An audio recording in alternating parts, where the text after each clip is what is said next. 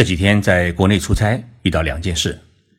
一件事是从济南坐高铁到上海，上了一趟洗手间，发现洗手间是满地是水，而刚刚从厕所里面出来的一位男士，拼命的甩手，把过道上的地都弄湿，还把水呢摔到了我的脸上。我当时的第一反应是：你为啥不用手帕把手擦干净呢？转念一想，是啊，我们中国人已经不太用手帕了，所以呢。厕所里满地是水也不足为奇。第二件事情是我在上海与朋友们一起喝酒，一位女士呢不小心打翻了酒，我本能地掏出手帕递给她，她的第一反应是：你怎么还有手帕？第二个反应是没有伸手接，她可能觉得餐巾纸比手帕更卫生。我戴手帕的习惯不是父母亲教我的，而是在日本自然学会的，因为在日本啊。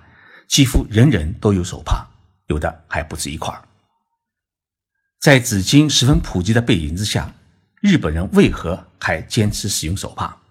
今天的节目啊，就来聊一聊日本的手帕文化和他坚持的道理。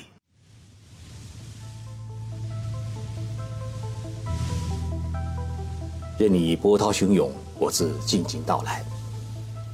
静说日本，冷静才能说出真相。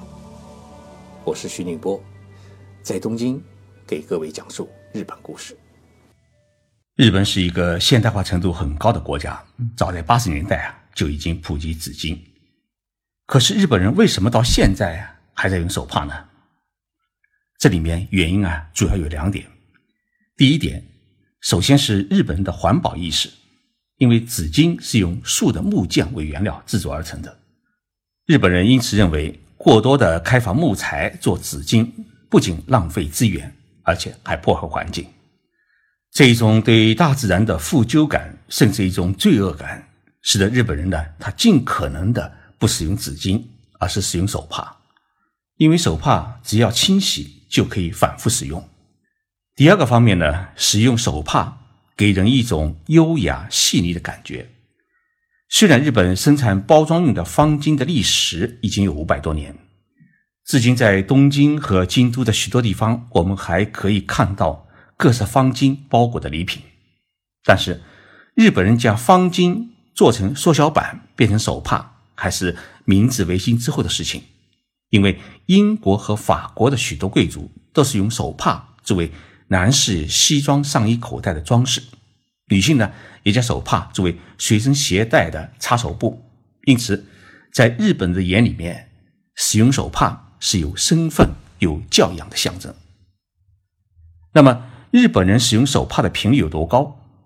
东京的一家生活杂志社对六万四千人进行了一项调查，结果显示，一直随身携带手帕的人，这个比例呢是百分之七十，经常携带的人的比例是百分之十五。偶尔携带的人的比例为百分之九，从来不携带手帕的人只有百分之一点七。从这个数据当中，我们就可以看出，手帕是每一位日本人出门时的必需品，就跟手机一样。许多中国留学生到日本之后，遇到的第一件吃惊的事，不是日本公共交通的便捷，也不是日本社会秩序的良好，而是每一位日本人。不管是男还是女，随身都带有一块手帕。这对于习惯用纸巾，甚至从来没有用过手帕的中国年轻人来说，像是一个天方夜谭般的发现。有一次，一位刚到日本不久的中国女留学生和同学一起啊，在学校的洗手池里面洗完手，别人都纷纷掏出手帕擦手，只有她提着两只湿手呢，尴尬的站在那里。不知道是该用手摔干，还是在衣服上面抹干。一位男同学啊，过来对他说：“不用手绢的女生，我还是第一次见到。不带手绢的女生是不可爱的。”这位中国女孩子啊，张大嘴巴愣在那里。放学以后，她毫不犹豫地走进了百货公司，买了人生第一块的手帕。日本人使用手帕的习惯是从上幼儿园的时候开始的。孩子出门的时候啊，妈妈会给孩子的衣服上面别一块小手帕。日本的小学生手册里面也明确规定，学生每天必须携带手帕和纸巾。老师每天呢要例行清洁检查，以此来敦促孩子们养成使用手帕的习惯。正因为从小养成了携带手帕的习惯，因此呢，手帕也成了日本国民的生活的标配。我问了我们通讯社里面的员工，平均每人呢有五六块。有一位女记者，她大大小小的手帕呢，居然有二十几块。我自己数了一下，也有八块左右。日本人使用手帕，但是呢，他同时也使用手巾，两者之间呢有一个严格的分工。手帕呢只用于擦汗和擦手、擦眼泪，像吐痰、拧鼻涕都是使用纸巾，不会使用手帕。所以呢，最大限度的保持手帕的干净，是每一位日本人的他的一个行为的素养。日本手帕的款式是男女有别，相对来说。女性的手帕来的大，男性的手帕来的小。为什么女性的手帕比男性的手帕来的大呢？因为女性使用手帕的功能，它要比男性来的多。比如夏天穿短裙时，坐在办公桌前或者在餐厅里面用餐，为了避免被人窥视内裤，日本女人们呢，大多会把手帕呢展开来盖在膝盖上面。这样可以阻挡对方的视线，既优雅又有礼仪。同时呢，还可以防止食物掉落以后啊，弄脏自己的衣裙。长头发的女性呢，有时候会用手帕把头发扎起来。遇到打扫卫生时呢，不少日本女性用手帕当头巾，把自己的头发包裹起来，防止呢沾染灰尘。而对于大多数的男人来说，与情侣约会时掏出手帕。铺在公园的椅子上面，显示出自己的体贴。如果遇到女孩子流眼泪时啊，掏出手帕给对方擦眼泪，可以演绎出无限的柔情。日本手帕的材质很少使用丝绸，因为丝绸呢不吸汗也不吸水，使用最多的是棉。棉做的手帕呢，不仅手感柔软，而且吸水，也不容易起皱。而这种棉做的手帕呢，又分成两大类，一类是薄薄的手帕，放在衣服口袋里面；还有一种呢是四方形的小毛巾，主要是在夏天时候啊擦汗用的，一般都放在手提包里面。日本人放手帕，男女也有讲究，绝大多数的男人都把手帕呢放在裤兜里面，而且以左侧的裤兜为主，只有少数人放在上衣口袋里面。到了夏天。也有一些人将手帕呢放在裤子的屁股兜里面，而绝大多数的女性是把手帕放在包里面，很少有人放在裤兜里，因为放在裤兜里鼓鼓的不怎么好看。日本人不仅要天天带着手绢，而且要保持它的干净平整。当众掏出手帕的时候呢，不是皱巴巴的，如果是皱巴巴的话呢，那是一件很失礼的事情。所以这就辛苦了日本的家庭主妇。每次呢，要将一家老小的手绢洗干净以后烫平，而且要叠好。手绢呢，一般比较耐用，而且每天用惯了以后啊，反而不轻易扔掉。加上偶尔呢，也会收到别人的赠送，所以自己买手绢给自己用的时候啊，其实并不多。尤其像女孩子，过几天的二月十四号就是情人节，在我们中国啊，情人节这一天。大多数呢是男人送玫瑰花或者巧克力给女性，而在日本呢却不一样。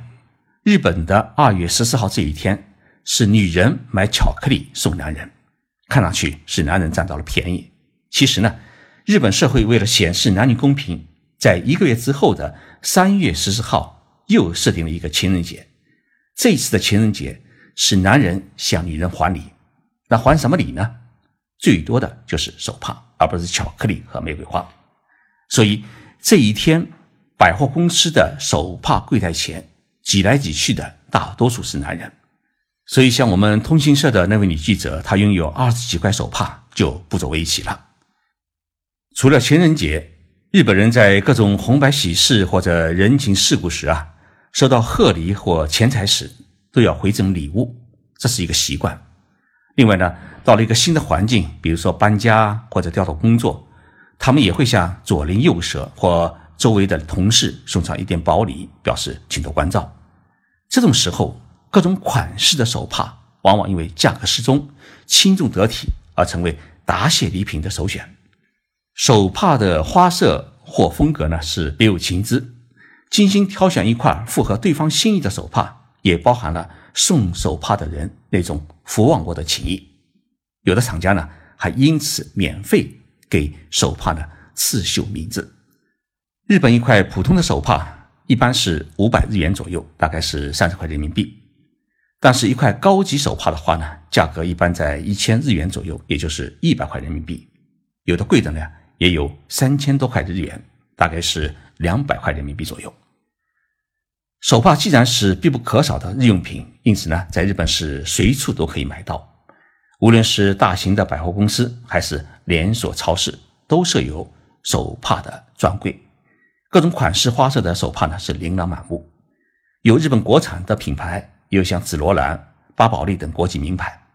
我前不久去东京银座的三月百货公司一楼的手帕柜台，看到手帕的品种多达五十几种。女性用的色彩呢相对来说比较鲜艳一点，男性的呢是以深色为主。在日本生活的越久，越能感受到手帕是无处不在。看日本国会的议员答辩的电视直播，也能够经常看到日本首相是掏出手帕擦汗。日本的电视剧里面也常常会出现这样的情景：女主角痛苦的在雨中走着，男主角呢及时出现，并掏出一块手帕为其擦去脸上的雨水。之后呢，女主角将手帕洗净烫平，然后再以要将手帕还给你的名义。与男主角呢约会见面，演绎一段男女的爱情故事。我在小时候啊看过一部日本电影，叫《幸福的黄手绢》，男主角的名字叫允作，由著名的日本影星高仓健扮演。女主角呢，也就是永作的妻子，由著名的女影星贝长千惠子扮演。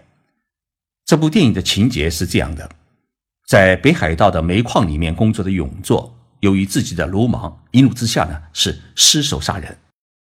入狱以后啊，永作和妻子提出了离婚。从那之后呢，两人的爱情似乎是画上了句号。出狱时，永作无处可去，于是他给前妻寄了一张明信片，写了这么一句话：“我现在出狱了，如果你还是单身，而且现在还在等我的话，就在家门口那个旗杆上挂上。”黄色的手绢虽然明信片寄出了，但是呢，永作还是没有勇气回家。他很担心前妻已经嫁人成了别人的太太，而自己呢将会落得没有脸面继续生活下去。就在永作犹豫之际，他遇到了一对来北海道旅游的年轻人，在他们的开车护送下，永作终于回到了家。可是，已经走到自己家门口前，永作也依然不敢抬头。在两个年轻人的鼓励之下，他终于抬起头，睁开了眼，看到门前飘舞的那么多的黄手绢，他一切都明白了。妻子依然在家里等待他的归来。妻子跑出来，静静的望着他，还是像以前那样说了一句：“奥卡丽娜塞，您回来了。”当温柔动人的声音在耳边响起，永作的身子僵硬在那里。妻子的善良与温柔感化了他一颗孤独的心，妻子扑在他的怀里呢，哭了。过去这么多年，电影中那一串黄手绢像万国旗一样迎风飘扬的镜头啊，依然深深的印在我的脑海里。我想，看过这部电影的听众朋友也一定不会忘记那一份感动，因为它定格了一对恋人重逢的幸福。黄手绢也因此成了。日本社会一个幸福的象征。高仓健先生已经去世，我接下了他的办公室作为我自己的办公室。高仓健先生生前交往的一位画家，他特地给我送了一幅画，画的就是电影《幸福的黄手绢》的一个定格的镜头。所以，每每看到这幅画，我都会想起那部电影，想起自己青春的一丝追忆。节目最后，我有一个小小的呼吁。呼吁所有收听这一期节目的听众朋友去买一块手帕，因为这一块小小的手帕能体现一个人的优雅与品味。